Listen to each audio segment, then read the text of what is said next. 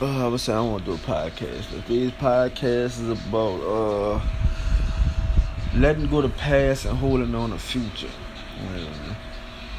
Sometimes the hardest things to do is the best things to do. Sometimes it's hard to let shit go, but sometimes the best thing to let things go. And that's why I say sometimes you just gotta let go the past hold on the future, cause some of us don't even know what the future beholds for us. And we'll never find out because we steady dwell on the past, on past things that's happened. I think what you should do with the past is learn from it. You know, you take the past as a lesson. Remember the steps you took then.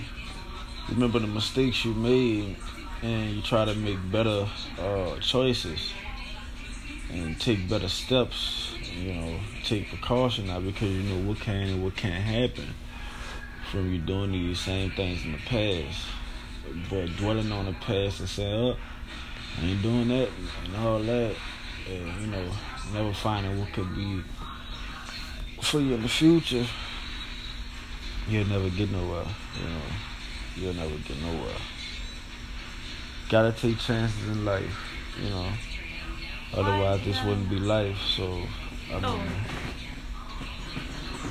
My rude uh, girl here just interrupted my little podcast, but it's all cool. It's all cool. She ain't really do too much, but I know she know I record.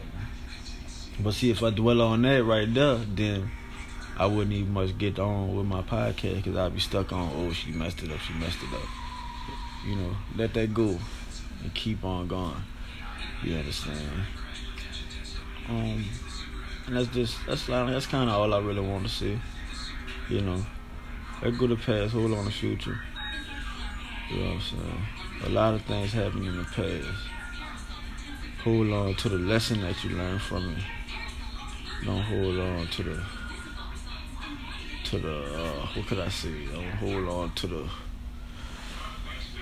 you know what I mean. Fuck all that, man.